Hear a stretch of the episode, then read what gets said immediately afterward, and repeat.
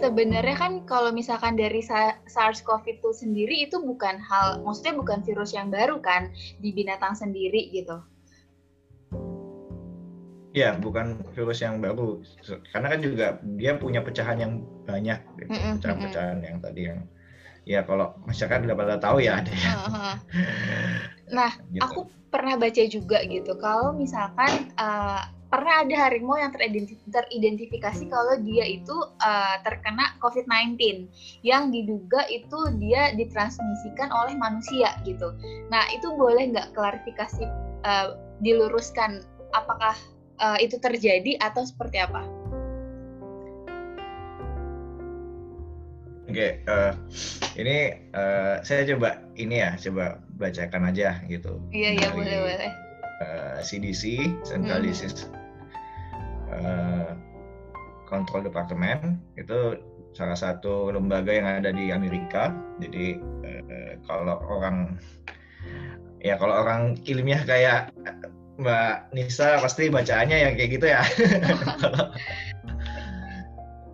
nah jadi uh, yang pertama sebenarnya sudah ada beberapa penelitian itu mm. berdasarkan CDC itu yang pertama adalah di singa mm-hmm. di Lions and Tiger itu di New York dia dites positif SARS-CoV-2 mm. nah, tapi ada gejala. Gejalanya itu respiratori ya? uh, nah respiratori. Mbak Mbak Nisa udah tahu berarti saya gantiin Mbak Nisa aja saya berikan aja aku kan cuma cuma uh, baca sekilas aja gitu. Kan aku mau tanya ke expertnya enggak enggak.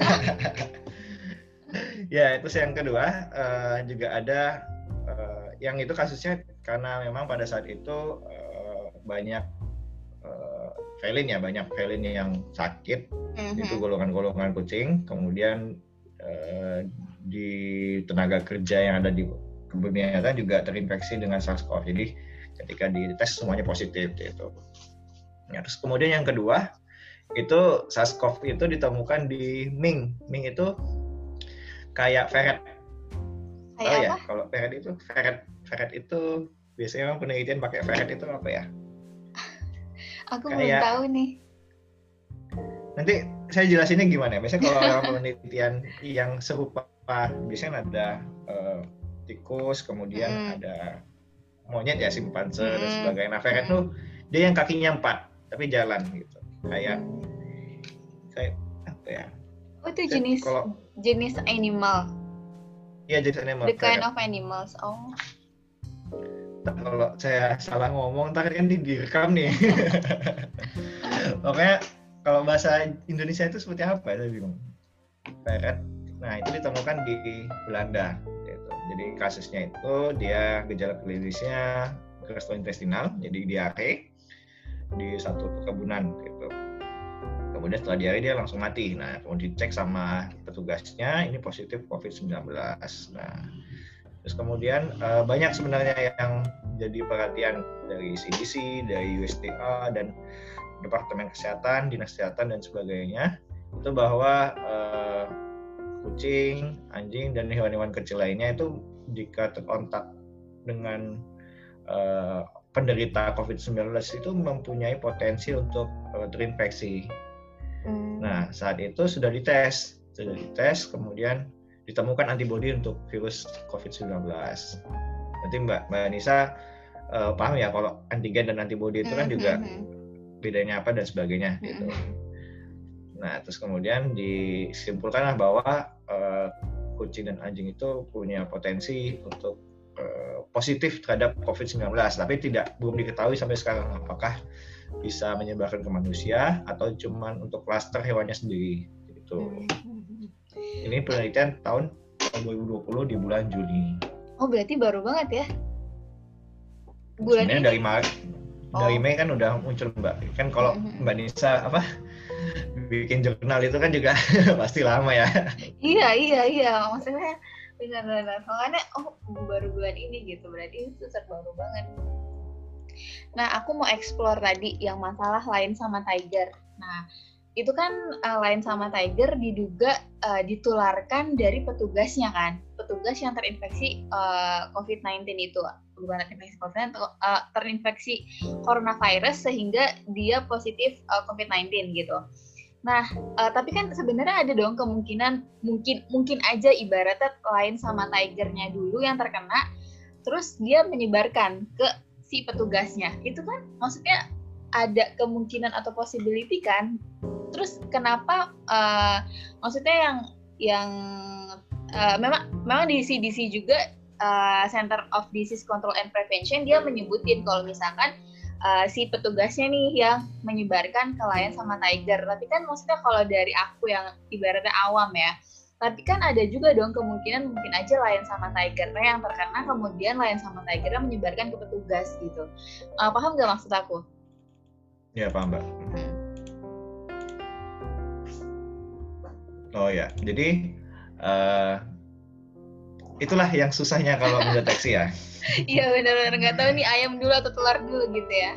Iya kayaknya. Jadi kalau misalkan disuruh bikin apa penelitian tesis atau disertasi hmm. itu bingung juga di situ gitu karena cakupan disertasi dan penelitian kan hanya sebatas positif atau tidak. Iya iya iya benar-benar. Ke, ke sektor karyawan dan sebagainya itu juga pasti lebih complicated. Nah yang pasti mm -hmm. Nisa harus tahu adalah uh, kucing itu punya coronavirusnya sendiri ya. Mm jadi uh, valent coronavirus, kemudian kalau di anjing itu juga ada canine coronavirus itu. Itu jauh lebih beda lagi. Tapi kita nggak bahas itu ya, soalnya uh, nanti kalau misalkan Mas Mbak di rumah, kemudian ada dokter hewan yang bilang, Mas ini anjingnya kena corona, itu jangan hmm. panik karena oh. corona di anjing dengan corona di kucing itu berbeda. Sama kayak hmm. uh, apa ya? Hmm, sama kayak penyakit-penyakit manusia yang hmm, saya kehabisan contoh nih. Intinya oh, iya, jangan iya. panik. Hmm. Nanti uh, kalau ada apa-apa bisa dikomunikasikan ke dokter hewannya. Yang penting ikuti aja instruksi dari hmm. dokternya gitu. Kalau misalkan untuk mengidentifikasi si uh, anjing ataupun kucing itu dia terkena atau positif COVID, uh, itu gimana sih untuk di diagnosisnya?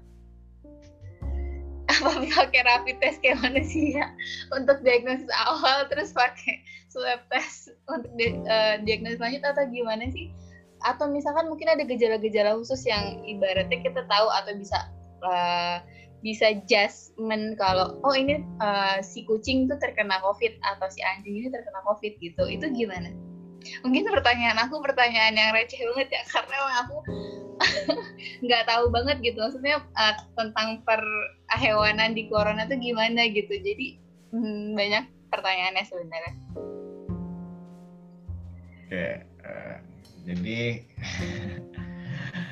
uh, intinya kalau uh, nanti ibu bapak di rumah kemudian ada kucing yang mengalami gejala uh, pilek vaksin dan sebagainya. Tapi karena memang kalau saya melihat ini kebanyakan dia subklinis, Mbak. Jadi hmm. dia tidak memperlihatkan gejala, tapi oh. kalau dites itu positif. Kalau oh, bahasa gitu. Indonesia itu OTG ya. oh iya iya. Ah, ya, simptomatis. Oh iya, ah, kalau bahasa orangnya OTG, iya betul. betul. Uh, itu oh, juga gitu. ada di kucing hewan. Nah, hmm. jadi penelitian terbaru itu yang di keluarkan dari CDC dan YA juga hmm. itu pernah dicobakan gitu jadi ferret hmm. eh, kemudian kucing dan di situ tulisnya golden syrian semacam hamster gitu hmm.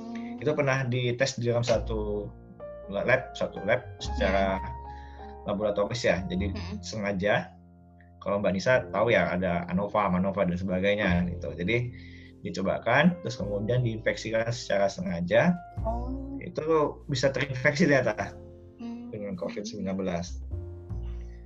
Nah, tapi yang diteliti itu jumlahnya sangat sedikit, sehingga uh, untuk mendeskripsikan kesimpulan itu agak sedikit sulit. Iya. Tapi yang pasti dalam skematik skenario laboratorium itu bisa terinfeksi. Hmm. Oh, berarti intinya ya memang sih aku yeah. baca juga kalau ibaratnya hmm. uh, belum ada evidence yang benar-benar uh, memang diklaim kalau ada transmisi dari hewan ke manusia gitu ya. Uh, kalau misalkan uh, berlaku juga sebaliknya atau enggak? Ya berlaku sebaliknya mbak. Gitu. Hmm. Jadi karena memang kalau tadi uh, kita ngelihat potensi virus itu cuma tidak cuma hanya sentuh-sentuhan, droplet-dropletan itu enggak, tapi lebih kompleks. Nah, kalau di apa animal atau di hewan apakah pakai uji PCR atau diuji mm, iya. swab atau diuji rapid test ya nah uh, awalnya saya dulu ketika masih sarjana itu masih S1 ya itu tahunya bahkan PCR itu untuk hewan gitu jadi oh, gitu. agak lucu kalau waktu saya tahu berita kita kehilangan apa uh, keterbatasan alat PCR di rumah hmm. sakit itu saya heran. Loh, jadi sebenarnya rumah sakit itu nggak ada PCR. Yang saya tahu biasanya kalau kita di rumah sakit hewan atau di hmm. lab semua kelas dokteran hewan itu punya hmm. PCR semua. Oh. Banyak bukan jadi bahkan ada dosen satu dosen itu punya satu pribadi gitu, satu milik wow. dia sendiri.